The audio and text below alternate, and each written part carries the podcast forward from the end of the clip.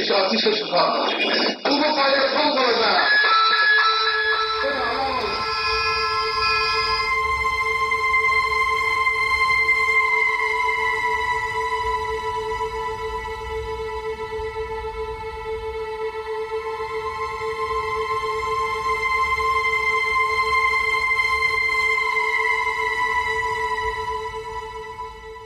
سانچی بازنده جدال هشت روزه آتش و آب بود که تحمل انفجارها و بار حریق بالا رو نداشت و در نهایت به همراه 29 خدمه خودش به اعماق دریا فرو رفت.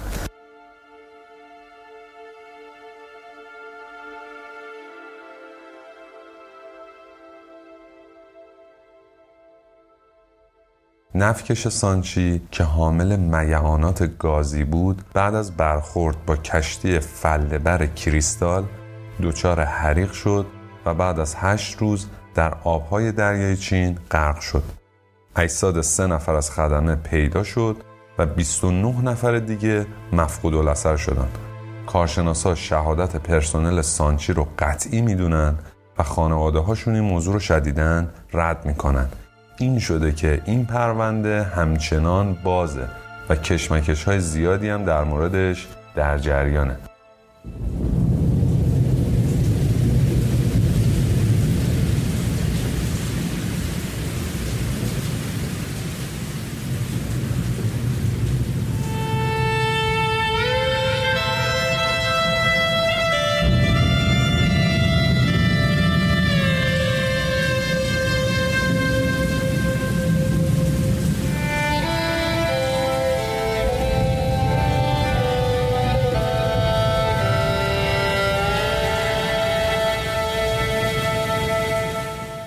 سلام.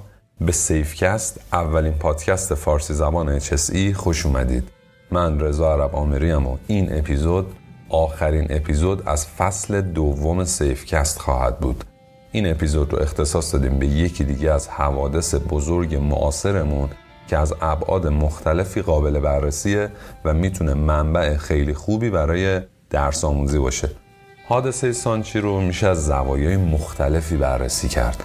به هر حال مثل خیلی از حوادث این حادثه هم نقاط کور و خاکستری زیادی داره. اما ما سعی می‌کنیم مثل بقیه حوادثی که روایت کردیم با کنار هم گذاشتن اتفاقات قبل حین و بعد از حوادث یه دید کلی از اتفاقاتی که افتاده به شما بدیم.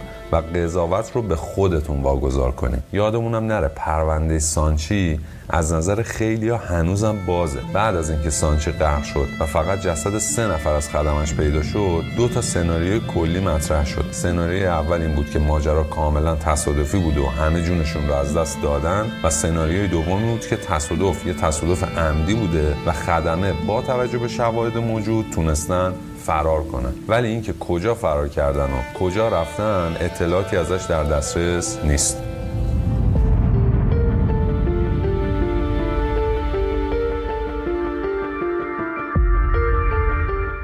نفکش سوئزگذر سانچی ساخت کشور کره جنوبی بود و سال 2012 بعد از انجام آزمایشات لازم تحویل ایران شد. 275 متر طول داشت و 50 متر هم ارزش بود. یعنی تقریبا از لحاظ طولی دو نیم برابر یه زمین فوتبال استاندارد بود. آبخورش هم نزدیک 17 متر بود. همونطور که گفتیم کشتی هم از نوع سوئز گذر بود. یعنی قابلیت عبور از کانال سوئز رو داشت. این کشتی های کشتی که اصولا آبخورشون کمتر از 20 متره.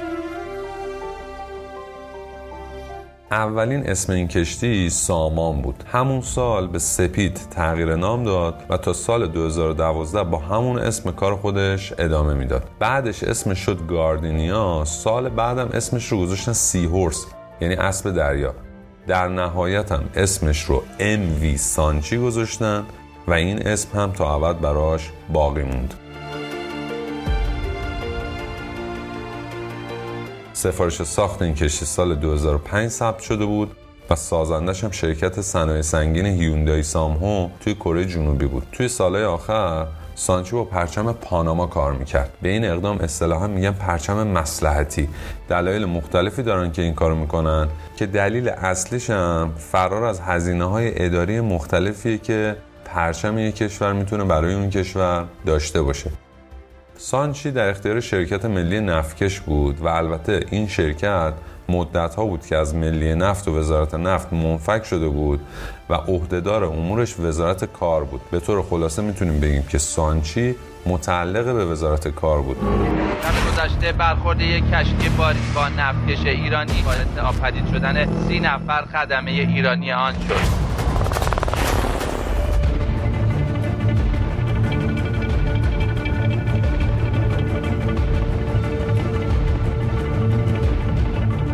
توی تاریخ 24 آذر سال 1396 یک کشتی فلبر به اسم CF کریستال با 64 هزار تن دونه سویا از بندر کالاما توی امریکا به سمت بندر دونگاوان توی چین حرکت کرد. این کشتی سال 2011 ساخته شده بود و از لحاظ طولی تقریبا 50 متر از سانچی کوچکتر بود و البته 21 نفر هم خدمه داشت. درست یه روز بعدش یعنی 25 آذر سانچی با 111510 تن کاندنسیت یا میعانات گازی به همراه 32 خدمه از بندر اصلویه به سمت بندر تایسان کره جنوبی حرکت کرد. سانچی همونطور که گفتیم طولش 275 متر بود. آبخورش هم 17 متر بود و سرعت عادی 16 گریه دریایی یعنی تقریبا 30 کیلومتر در ساعت بود. محموله این نفکش هم به شکل FOB به شرکت کره فروخته شده بود. FOB یعنی فریان بورد یکی از روش های بین المللی حمل و نقل کالاست. که اصولا بهش میگن تحویل کالا در عرشه کشتی مبدع یعنی چی؟ یعنی فروشنده وقتی کالا رو از روی نرده کشتی عبور داد ریسک خودش رو تموم کرده. هزینه حمل و بیمه و بقیه هزینه هم با خریداره. یعنی کره زمانی که جنس رو توی بندر اصلوی از ما تحویل گرفته دیگه مالک اونه و کشور ایران هیچ تعهدی دیگه نسبت به اون نداره. خب روش فروش بار خیلی زیادن. CFR, FAS و خیلی روش دیگه هم هستن که تقریبا مشابه همین روشان ولی این روش که سانچی انتخاب کرده بوده یکی از ایمنترین روش ها بوده. این روش ها رو کلا میگن روش های بین المللی حمل محموله. خب سویا که توی کریستال حمل شده تکلیفش مشخصه. اما کاندنسیت چی بوده که توسط سانچی حمل می شده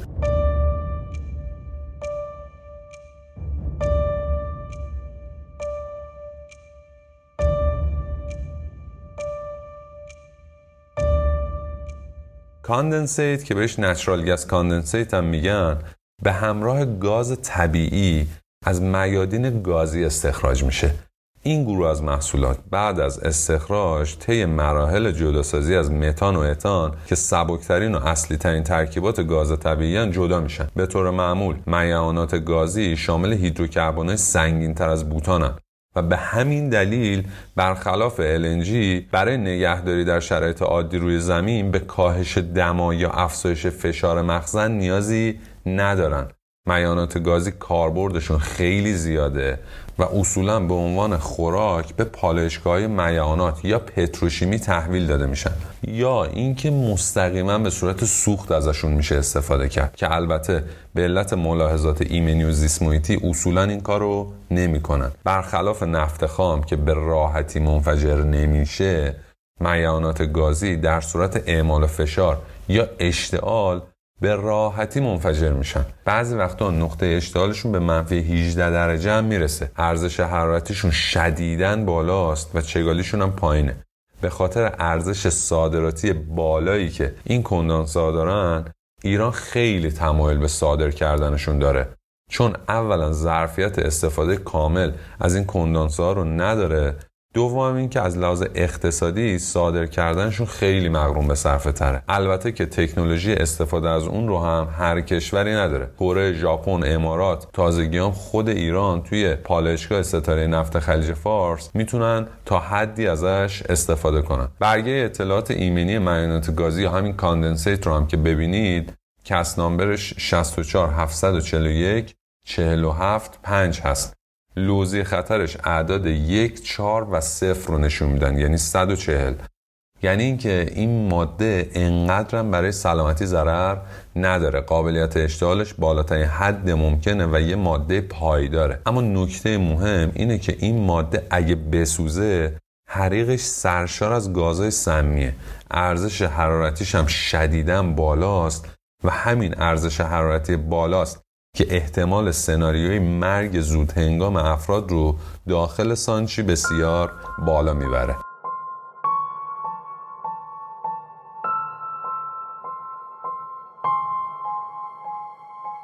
آقای ربیب عملا کشتی سانچی رو غرق شده بدانیم و اینکه تمامی دریانوردان ایرانی که داخل این نفتکش بودند جان خودشون رو از دست دادند؟ تسلیت میگم خدمت همه هموطنانمون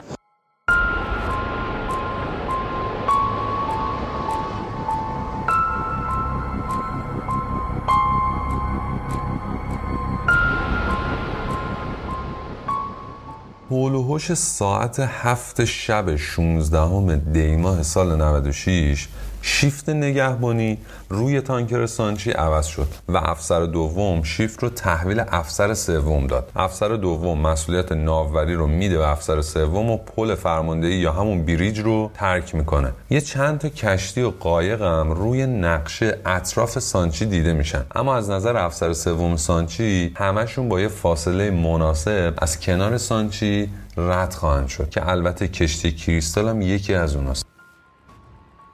نکته اینه که اینجا افسر سانچی اصلا به ابعاد احتمالی کشتی توجهی نمی‌کنه و با یه نگاه سرسری به ماجرا ازش عبور می‌کنه. ضمنا با توجه به اینکه سانچی کشتی خیلی بزرگ هم محسوب میشه کلا زیاد عادت به مانور دادن برای دیگران هم نداره و ترجیح میده که مسیر خودش رو به خاطر دیگران عوض نکنه.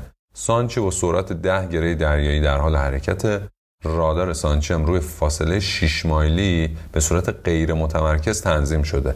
با این مدل تنظیمات فاصله رویت سایر کشتی ها در جلوی کشتی حدود 10 مایل محاسبه میشه. دامنه رادار می‌تونه بین نیم تا 77 کیلومتر تنظیم بشه. ساعت هفت و نیم ملوان دیدبان کریستال که افسر دومه سانچی رو توی هفت مایلی سمت چپ کریستال می‌بینه.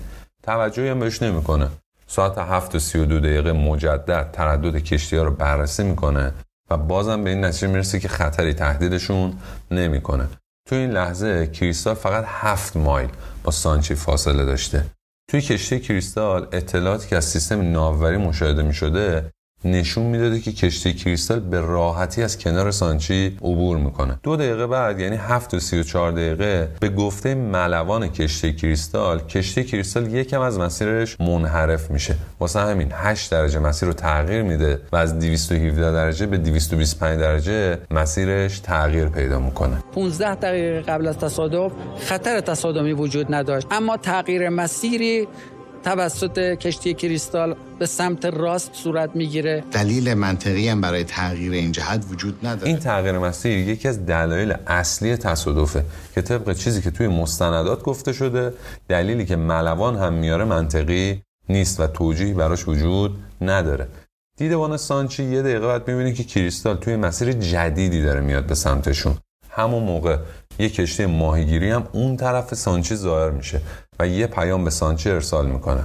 توی پیامش از سانچی خواهش می‌کنه که از سمت چپ هم دیگه عبور کنن مثلا شما و یه خودروی دیگه که دارید توی اتوبان توی مسیرهای خلاف هم حرکت می‌کنید. سانچی داشته مستقیم می‌رفته اون داشته از روبروش میومده و از سانچی خواهش می‌کنه جوری حرکت کنن که سمت چپشون از کنار همدیگه بگذره. اینجاست که آلارمای سانچی روشن میشن و هم کشتی کریستال و هم کشتی ماهیگیری رو توی وضعیت تصادف و سانچی نشون میدن. اما آلارما خیلی سریع قطع میشن. افسر سوم سانچی هم به دیدبان میگه آقا جواب این کشتی ها و قایقا رو ندید. جواب ندید خودشون مجبور میشن تغییر مسیر بدن. اگرم جواب بدید فکر می‌کنن که باشون موافقید. بعد شروع می‌کنن به توضیح دادن مانور. شما هم ممکن زبونشون رو متوجه نشید ولی دیگه کار از کار گذشته. اونم نمی‌فهمه که شما متوجه زبونش نشدید. فکر می‌کنه مانور مشترکه و منتظر رفتار متقابل شما میشه. اما اگه جواب ندید خودش یه مانور مستقل انجام میده و دور میشه. ساعت 7 و 40 دقیقه سانچی با 5 تا فلش نورافکن به کشتی ماهیگیری اعلام خطر می‌کنه. کشتی ماهیگیری می‌گیره به چپ و میاد سمت راست سانچی که از اونجا عبور کنه. اما کریستال هنوز داره به سانچی نزدیک میشه و تقریبا رسیده به سه مایلی سانچی. حالا موقعیت رو مرور کنیم. سانچی داره مستقیم میره. راستش یه کشتی ماهیگیریه که داره عکس جهتش حرکت می‌کنه. کریستال هم داره از جبهه شمال شرقی سانچی با یه حالت زاویه 45 درجه به سمت راست سانچی نزدیک میشه. ساعت یه رو به هشته اختار 5 تا فلش کوتاه به کریستال ارسال میشه. البته با نور افکن. ولی توی کریستال کسی توجهی نمی‌کنه. و البته افسران بیریج یا همون پل فرماندهی هم در حال تعویز شیفتن. کسی هم این اختارا رو توی کریستال اصلا نمی‌بینه. افسر سومی کریستال هم مسئول ناوبری میشه و افسر اولم اطلاعات زیادی بهش نمیده. و فقط میگه ترافیک خاصی نداریم. ساعت 7:46 دقیقه سانچی تازه به طور جدی خطر تصادف رو تشخیص میده. کشتی ماهیگیری توی همین لحظه داشته از پاشنه سانچی عبور می‌کرده. ملوان سانچی این پرسه که کشتی عبور کرد؟ یکم بگیرید به راست. افسر سوم میگه به سمت راست؟ چرا به سمت راست؟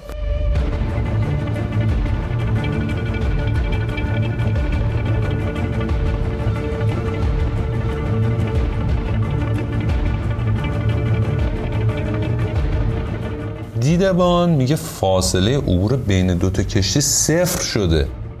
افسر اول سانچی می‌پرسه اون یه کشتی کوچیکه دیگه آره؟ ملوان دیدبان میگه نه یه کشتی بزرگه. افسر سوم سانچی میگه پس چرا داره اینجوری میاد؟ هنوز افسرهای کشتی کریستال که تازه اومدن پشت رول اصلا نفهمیدن که دارن تصادف می‌کنن. افسر سوم سانچی با کاپیتان تماس می‌گیره. میگه آقا یه کشتی بزرگ با فاصله عبور صفر داریم. فاصلمون خیلی کمه. کاپیتانم توی سی ثانیه خودشو میرسونه به بریج. آخرین مانورهایی که سانچی داده از روی صحبت هایی که توی جعب سیاه بوده ثبت شده. افسر سوم سانچی میگه او او چرا این کشتی هیچ کاری نمی‌کنه؟ برو به چپ. سکان تمام به چپ. ولی بعدش دوباره میگه سکان تمام به راست تمام به راست. سکان تمام لطفا. کاپیتان سانچی میگه سکان تمام به چپ. افسر سوم کریستال هم همون موقع داد می‌زنه سکان تمام به راست. کاپیتان سانچی دیگه مطمئن شده که تصادف قطعیه. و اینجاست که صحنه دلهوره آور تصادف رقم می‌خوره. دقیقا رأس ساعت هفت و پنجاه دقیقه.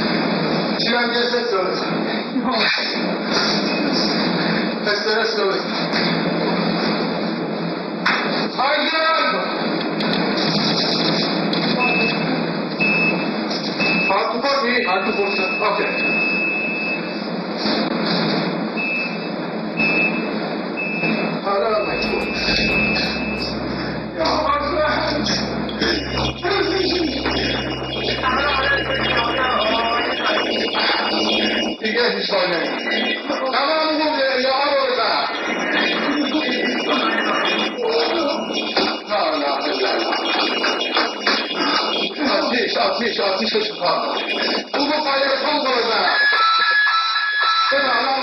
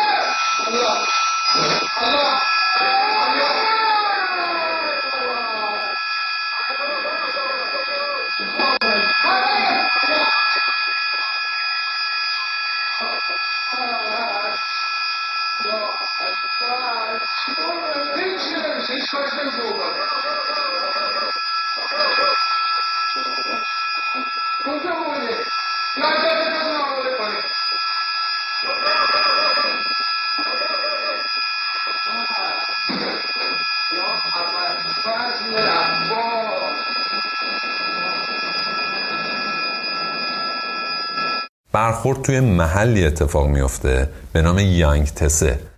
اینجا محل امنیتی خاصی هم نبوده که بخوان عمدی راداراشون رو خاموش کنن. ولی جای تعجبه که رادار اصلی جفت کشتی ها خاموش بوده. سانچی 14 تا مخزن داشته. کریستال دقیقا برخورد می‌کنه با وسط دو تا از این مخازن و با توجه به حفره بزرگی که ایجاد می‌کنه حجم زیادی condensate به بیرون فوران می‌کنه. از شانس بد مسیر بادم از سمت راست به سمت چپ سانچی بوده و این باعث میشه که condensate کل محیط رو فرا بگیره و بعدم خیلی سریع آتیش بگیره. همین کافیه که توی فاصله خیلی کوتاهی انفجارات مهیب هم کارشون رو شروع کنن. همونطور هم که در مورد condensate توضیح دادیم خودش برای سلامتی ضرری نداره ولی متاسفانه گازهای ناشی از احتراقش به شدت سمی و خفه کننده کاپیتان سانچی دستور میده که الکتروپمپا رو روشن کنن سینه کشتی کریستال هم دوچار حریق میشه. تیم کریستال سریع خودشون رو میرسونن به یک منطقه امن و توسط قایق نجات از محل فرار می‌کنن. بعد از فرارشون هم توسط یک کشتی نجات نجات پیدا می‌کنن. البته جالب اینجاست که چند روز قبلش هم طبق روال هایی که توی تمام این کشتی ها وجود داره یه مانور آمادگی خروج استری هم برگزار کرده بودن. کاپیتان کشتی کریستال برمیگرده توی پل فرماندهی و اصطلاحا می‌ذاره دنده عقب که کشتی کریستال جدا بشه. خیلی ها اعتقاد دارن دلیل شروع حریق همین استحکاکه. ولی شواهد جعبه سیاه نشون میده که حریق قبل از این موضوع شروع شده بوده. کریستال رو کریستال رو دوستان ما دیدن. اون اندازه‌ای که از دماغش که محکمترین جاش بوده وارد کشتی ما شده. اندازه گیری کردن در حقیقت رفته و جداره های مخازن ما رو شکافته. و این باعث آتش سوزی و انفجارهای پی در پی شده. انفجار انجام گرفته. ولی تمام خدمه کشتی کریستال نجات پیدا می‌کنن به آب میپرن. و از قایق نجاتشون استفاده می‌کنن. قایق نجاتشون هم از نوع قایق نجات اصطلاحا فریفال یا سقوط آزاد بوده. بلافاصله همه به قایق نجات میرن با رؤیت این حریق و انفجار و از خودشون رو رها می‌کنن به آب میفتن و متعاقبا کشتی های ماهیگیری میان اینها رو قایق نجاتشون رو و این افراد رو می‌گیرن.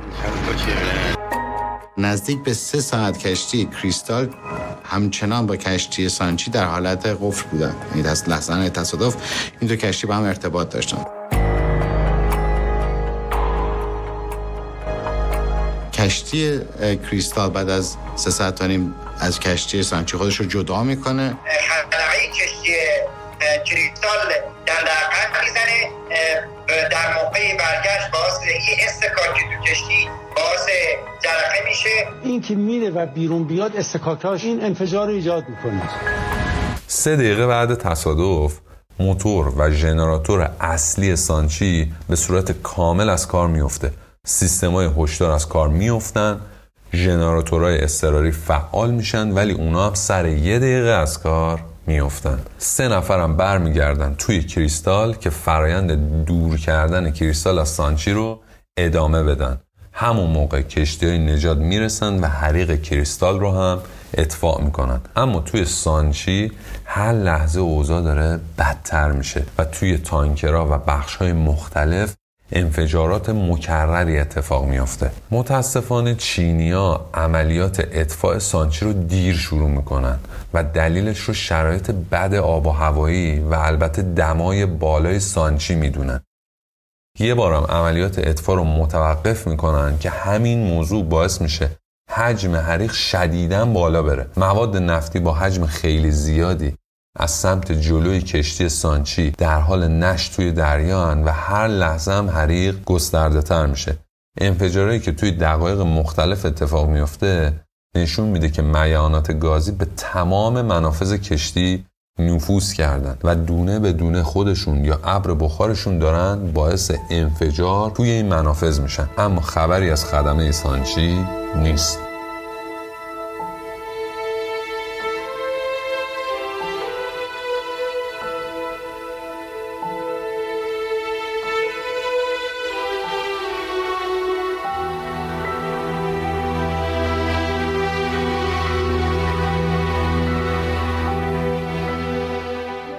بعد از یه مدت جسد یکی از خدمه سانچی روی آب توسط کشتی ماهیگیری پیدا میشه. لباس نجات به تن داره و تصویری که از صورتش گرفته شده نشون میده که سوختگی هایی توی ناحیه صورتش وجود داره. فرایند اطفاع به دلایل و بهونه های مختلف توسط چینیا مدام متوقف میشه. جلسات وزیر کار ایران هم طبق مستندات چهار تا پنج روز بعد به صورت رسمی با چینیا آغاز میشه.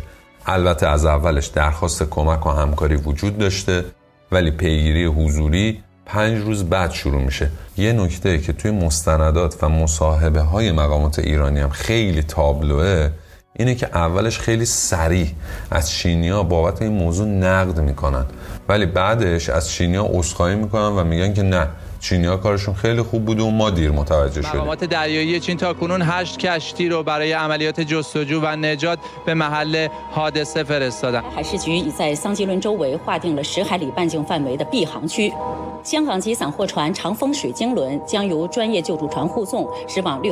نیاز به دیپلماسی فعالتر با چینی ها به حضور سفیر چین در ساختمان وزارت کار و دیدار با وزیر کار منجر شد. چینی ها تلاش خودشون رو دارن صورت میدن. ولی اون چیزی که ما انتظار داشتیم یه تلاش بسیار فوق تر و مضاعفتر هست که خب این رو انتقال دادیم. چین در این مورد خیلی کمکاری کرد. کمکاری به تمام غروب که می‌شد می‌گفتن که دیگه کار تغییر شده. انگار که یه کار اداری دارن انجام میدن. در پناهتون باشیم در پناه قرآن باشیم. پیش بینی می شود هیئت اجرمی صبح فردا به محل کشتی نفتکش برسند تا عملیات ورود به این کشتی از طریق نیروهای تجسس و نجات ایران انجام شود. آقایون به سلامتی خودتون و به امید اینکه انشالله سالم همه بریم برگردیم صلوات بلند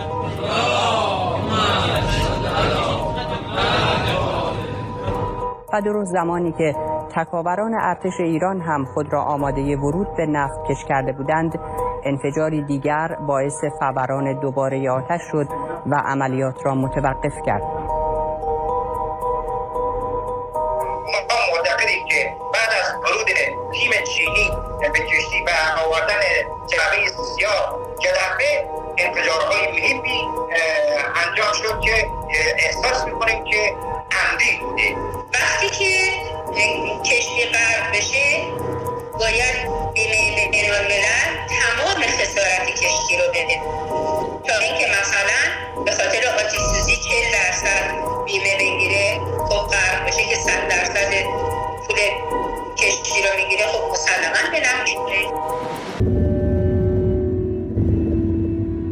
اون تصوری که ما می‌کردیم چینی ها کوتاهی کردن این تصور تصور درستی نبوده که ما فکر کنیم. یه نکته دیگر هم راجع به چینی ها اضافه بکنم. آنچه که میسر بوده است در ارتباط با کمک رسانیدن برای اطفاء این حریق انجام شده است. چند روز بعد یه تیم نجات چهار نفره چینی خودشونو میرسونن روی عرشه سانچی. ولی تنها چیزی که گیرشون میاد پیکر بیجان دو نفر از خدمه سانچیه که به صورت کامل سوخته بودن. اینجا هم یه نکته وجود داره و اون اینه که این دو نفر که پیدا شدن افرادی بودن که طبق پروتکل‌های دریایی باید به عنوان آخرین نفرات از کشتی خارج می شدن و همین مورد هم هست که خیلی از بازمانده ها رو برده به سمت این سناریو که وقتی فقط این دو نفر باقی موندن یعنی اینکه بقیه کشتی رو ترک کردن.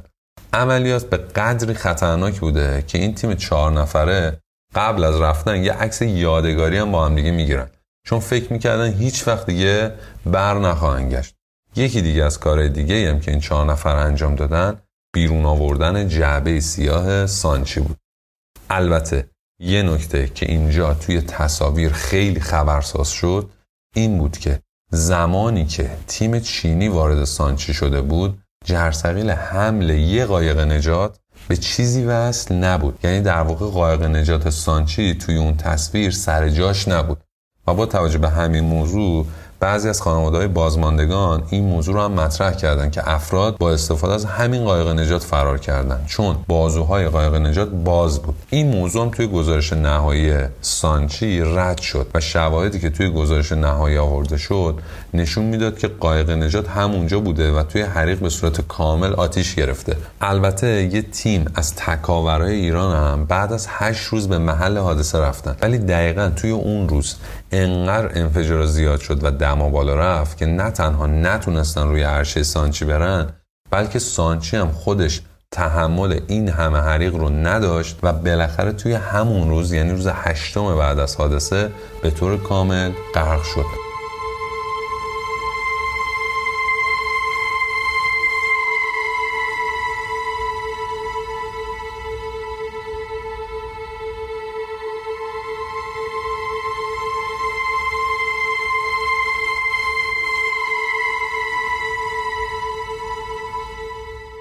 بعدا مقام ایرانی اعلام کردن پیشنهاد این موضوع رفتن تکاورا از همون روز اول اعلام شده بوده. ولی چین روادید براشون صادر نکرده.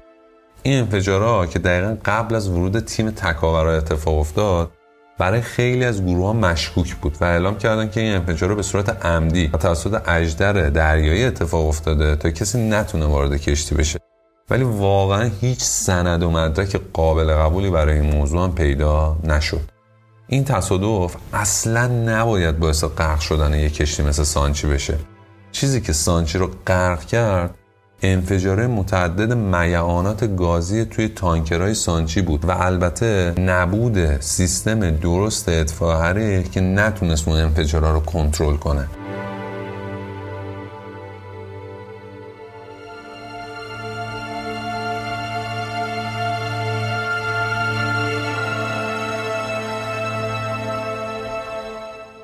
اما در مورد جعب سیاه کشتی کریستال چی؟ کاپیتان کشتی کریستال سیستم ضبط خودکار رو متوقف نکرده بوده و در زمان ترک کشتی هم جعب سیاه رو با خودش نبرده بوده در نتیجه سیستم ضبط خودکار اطلاعات روزه بعد از حادثه رو جایگزین اطلاعات روز حادثه کرده بوده و اون اطلاعات رو اصطلاحا پاکسازی کرده بوده یکی از نکاتی که خیلی از کارشناسا روش تاکید دارن اینه که اصلا چرا سانچی وقتی خطر برخورد رو قطعی دونسته سعی نکرده بین بد و بدتر گزینه بد رو انتخاب کنه و مانورش رو جوری بده که به جای اینکه با کریستال برخورد کنه با کشتی ماهیگیری برخورد کنه. خب شاید بد نباشه بدونید که تصادف و کشتی ماهیگیری یکی از رایجترین حوادث توی صنعت دریانوردیه و توی خیلی از مباحثی که مطرح میشه این امر به عنوان یه واکنش اضطراری دیده شده که اگه اوضاع انقدر بحرانی بشه که کار بخواد به جای باریک کشیده بشه بهتر گزینه برخورد با کشتی ماهیگیری انتخاب بشه. یه نکته دیگه هم اینجا باقی میمونه که توی هیچ کدوم از مستندات راجبش درست حسابی صحبت نشده و اونم صلاحیت افسرا و خدمه دو کشتیه به ویژه سانچی. و اینم باز یکی از علامت سوالاییه که توی کشور کسی در موردش صحبتی نکرده.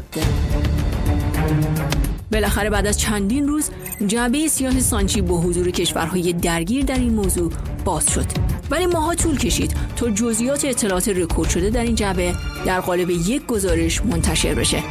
گزارشی که خوندنش سوالات زیادی رو مطرح کرد. مثلا اینکه افسران کشتی کریستال در زمان حادثه چطور عمل کردند. 21 نفری که از این حادثه جون سالم به در بردن و توسط بازرسان سوانح دریانوردی مصاحبه شدند. بر اساس این گزارش تا پنج دقیقه قبل از سانحه و برخورد که حتی شیفت افسران کریستال هم تغییر می‌کنه و افسر اول جاشو به افسر سوم میده هنوز هم هیچ اطلاعاتی مبنی بر حضور یک کشتی در فاصله نزدیک به افسر بعدی ارائه نمیشه. یعنی اصلا کشتی کریستال از وجود سانچی در فاصله به اون نزدیکی خبر نداشته. مگه همچین چیزی ممکنه؟ پس این همه رادار و جی پی اس و مخلفات برای چیه؟ در این مورد با مایک ایونز بازرس با تجربه سوانح دریایی صحبت کردم. این روزا اطلاعات الکترونیکی زیادی برای دریانوردان وجود داره که این اطلاعات باید به عنوان کمک به دیدبانی درست ازشون استفاده بشه. افسر کشتی کریستال مدعی سانچی رو روی رادار ندیده و فقط روی سیستم شناسایی اتوماتیک دیدتش. این سیستم فقط در مورد کشتی خیلی نزدیک اختار میده. اینجا جاییه که ابهامات زیادی رو به خودش به همراه داره. چرا کریستال سانچی رو روی رادار نداشته؟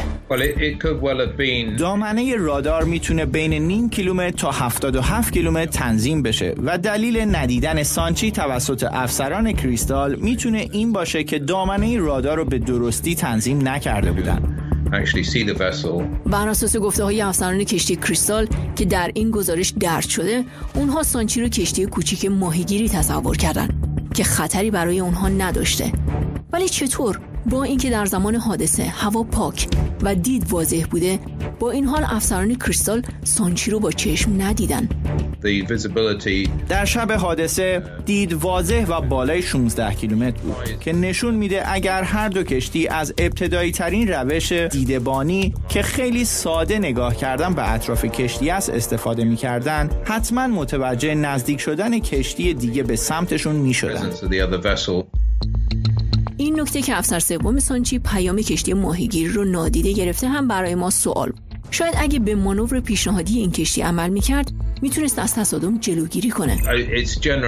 معمولا بهتره که کشتی ها با هم وارد مکالمه VHF نشن چون اینجور مکالمات می‌تونه باعث حواس پرتی شه. گاهی اوقات ممکنه متوجه نشن با کدوم کشتی دارن صحبت می‌کنن و ندونن که مخاطب کشتیه که می‌بینن.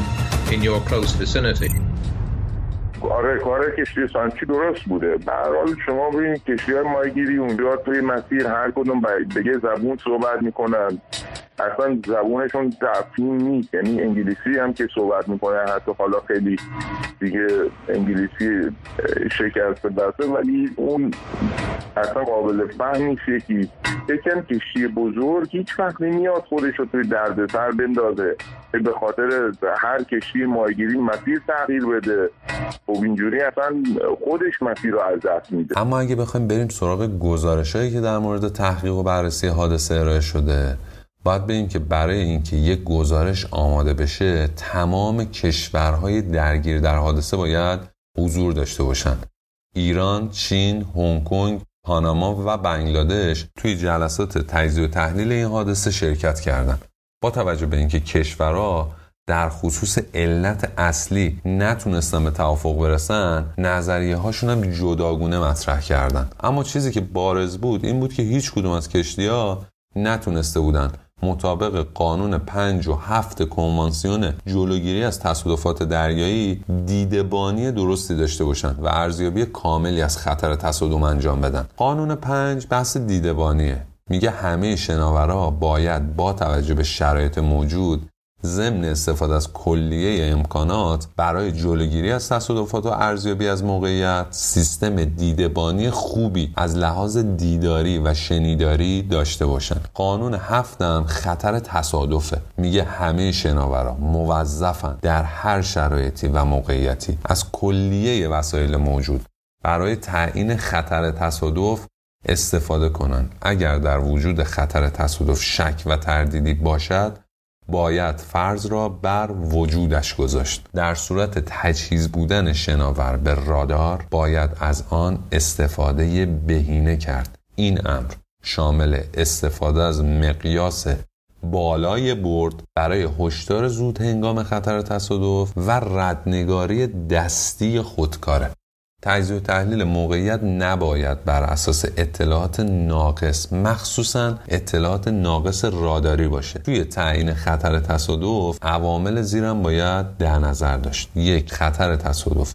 در صورتی که سمت یا زاویه شناور نزدیک شونده تغییر نکنه و دو احتمال خطر تصادف حتی در سمتهای متغیر نیز وجود داشته باشه. به ویژه اگه شناور نزدیک شونده یه شناور بزرگ یا در فاصله کم یا در حال یدک کشی باشه.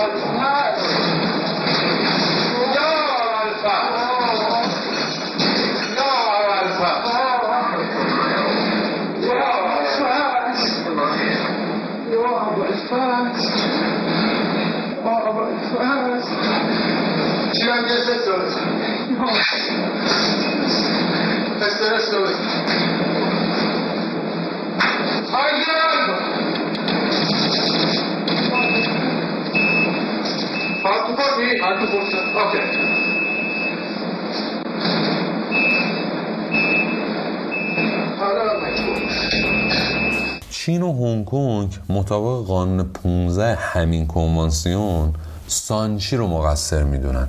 چون سانچی به عنوان یک کشتی راه دهنده باید از مسیر کریستال خارج می شده و کریستال باید به راه خودش ادامه می‌داده.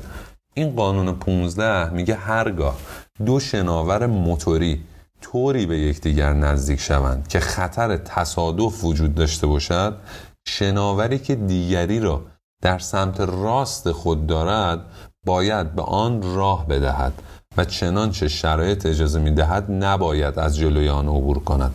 خب همونطور که توضیح دادیم سانچی سمت چپ و کریستال سمت راست سانچی بود. پس طبق این قانون که حق تقدم در دریا محسوب میشه این سانچی بوده که مسیر رو باید برای کریستال باز می‌کرده. اما کشورهای چین و هنگ کنگ یه سری دلایل فرعی هم آوردن. مثلا اینکه چرا اصلا سانچی به کشتی کوچیک راه نمی‌داده یا با اینکه دیدبان سانچی خطر تصادف اعلام می‌کنه ولی افسر واکنشی نشون نمیده. یا اینکه اصلا دیدبان کارش درست انجام نداده و افسر سوم داشته در مورد موضوعات متفرقه حرف می‌زده. بخشی از زمانم داخل اتاق نقشه درگیر کار بوده. توی صداهای ضبط شده هم میشنویم که افسر سوم داره در مورد شام هم صحبت می‌کنه. یه دقیقه رادارم چک کنم سومنیشی آقا هزار تا کراسین دقیقه شام شام چی بود مینا؟ شام قشنگ بود KFC KFC مرغ گوش مرغ بعد مسئول رسیده هم باید زیرو فاصله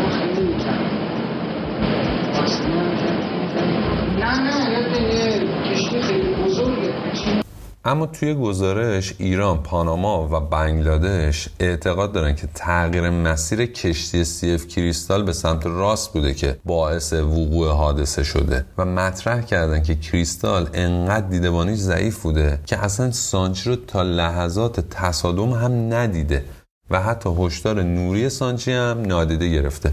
فرایند تغییر و تحول کریستال هم درست انجام نشده و چون افسر کریستال از اطلاعات AIS یا همون اتوماتیک آیدنتیفیکیشن سیستم نتونسته داده های مناسبی از سانچی به دست بیاره باعث شده که این حادثه اتفاق بیفته.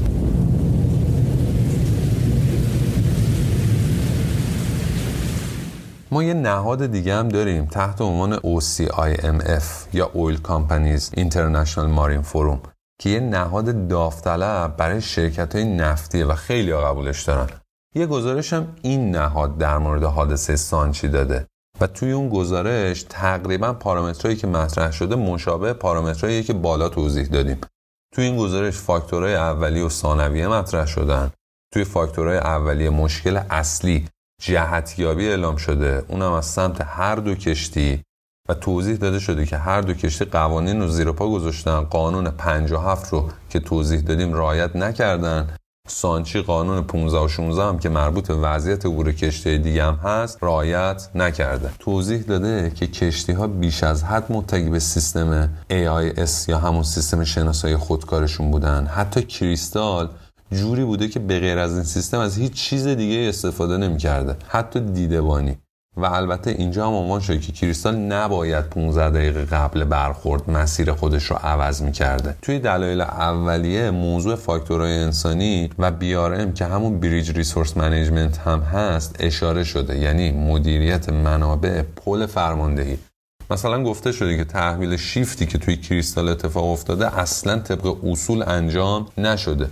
یا اینکه خیلی دیر تصمیم گرفته شده که با کاپیتان سانچی تماس بگیرن که بیاد توی پل فرماندهی. توی دلایل ثانویه هم این موضوع مطرح شده که اصلا چرا افسر سوم سانچی انقدر موضوعات غیر کاری رو توی محل کار مطرح می‌کرده و صحبتاش خارج از عرف بوده؟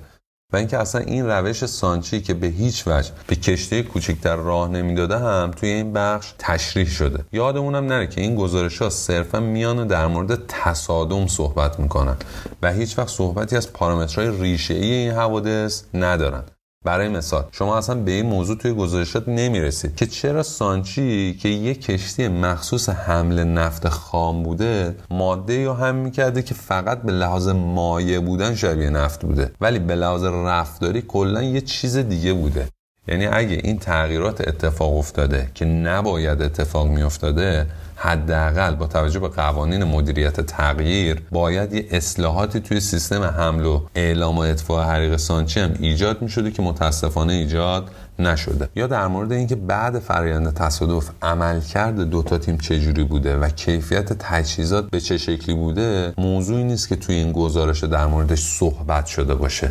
تو این گزارش هم که بررسی میشه توصیه ها برای بهبود برای آینده هم مطرح میشن که شاید بارسترینشون که بین همشون هم مشترک بود این بود که سازمان های دریانوردی بهتر قوانین سختگیرانه تری برای تردد در اطراف کشتی های حامل بارهای خطرناک در نظر بگیرند. مثلا شعاع حرکت ایمن اطراف اونا رو بیشتر کنن. ادعای خسارت سانچی حول و حوش 200 میلیون دلار بود. 95 میلیون دلار برای پارامترهای جانی و آلودگی ها 32 میلیون بدنه کشتی و 67 میلیون دلار هم هزینه بار کشتی. موضوع بعدی هم که باقی میمونه اینه که تماس های زیادی که از سمت آسیای شرقی و به صورت میسکال با خانواده جانباختگان گرفته می‌شده تکلیفش چی میشه؟ این موضوع به تحلیل حادثه ارتباطی نداره ولی واسه خودش هم جالب توجهه چون خانواده بارها اعلام کردن تماس های زیادی به شکل میسکال از سمت آسیای شرقی داشتن و این تماس هم روی تلفن شخصیشون بوده. ولی دولت این تماس رو رد کرده و هیچ وقت هم وارد جزئیاتش نشده. حدود هفتاد مورد ما تلفن داشتیم. بالا پنجاه بار تماس داشتم. بالای 1200 تلاش برای تماس هستش که ما ثبت شده داریم. یک ماه پیش ساعت سه صبح دوباره تلفن داشتم. حتی هفته پیش هم تماس داشتم. نه شماره خارجی. شماره حوزه اقیانوس آرام. کشورهای حوزه اقیانوس آرام. یک کشتی یک بار به خودم دو بار به پسرم که خارج از ایران هستن تماس تلفنی داشتیم. از طریق تلگرام پیامش تیک می‌خورد. تلگرام عروسم دو تا تیک آبی خورد. و این نشون می‌داد که تلگرام باز شده. من یه خط شخصی داشتم که همسرم فقط اون خط تو یک روز بعد از ظهر شیش بار به اون خط من زنگ خورده شد. گوشی رو که برداشتم منو با اسم مستعارم صدا می‌زد. غیر از بستگانم. هیچ کس اسم دوم منو نمی‌دونه. تماسها بعد از اینکه دو بار بوق می‌خوره خودش خود به خود قطع میشه. اگر بچه من کشته شده تلفنش هم باهاش زیر آبه. درسته؟ بله. الان هر ماه ما داریم قبض تلفن میشیم. مایی 120 تومن 98 تومن. همینجور تو همین حدود پس بچه من چیز چیز خارجی می‌زنه نه؟ رومی میفته دیگه.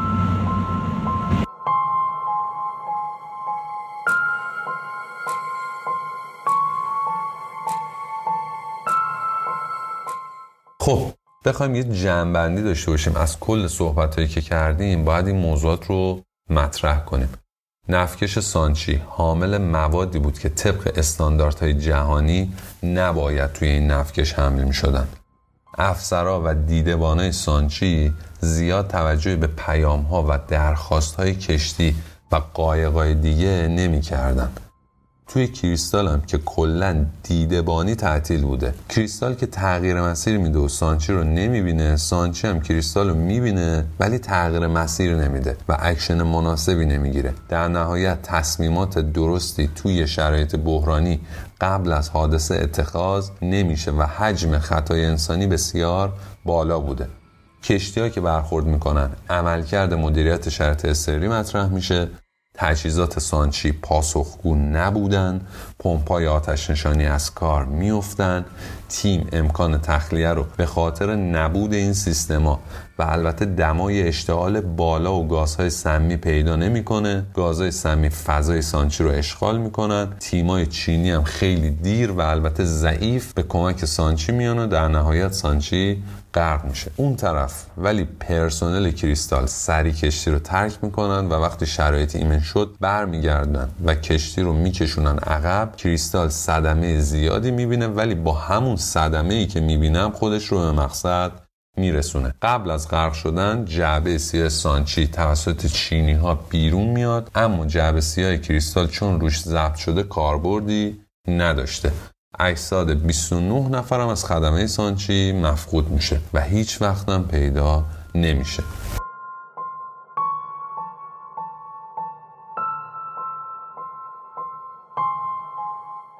اما خیلی از علامت سوالا در مورد سانچی بی جواب میمونه و باید منتظر جوابشون توی تحلیل های احتمالی بعدی باشیم. چرا چین هیچ وقت اجازه مصاحبه با پرسنل کشتی کریستال رو به رسانه ها نداد. دلیل و توجیه این همه خطای انسانی توی کشتی کریستال چی بوده؟ که حتی تا زمان برخورد متوجه برخورد نشده بودن چرا از قایقای نجات توی سانچی استفاده نشده؟ آیا اینکه سانچی هیچ واکنشی به کریستال تا لحظه برخورد نداشته از نظر فنی کار درستیه؟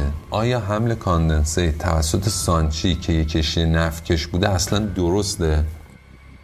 آیا خدمه کشتی ها صلاحیت لازم رو برای این مأموریت داشتن؟ آیا قوانین و مقرراتی که برای این کار در نظر گرفته شده مناسبن؟ و یه سوال مهم دیگه آیا شرایط حمل بارهای خطرناک و صلاحیت افرادی که این کار رو انجام میدن با دوران قبل از حادثه سانچی تغییری پیدا کرده؟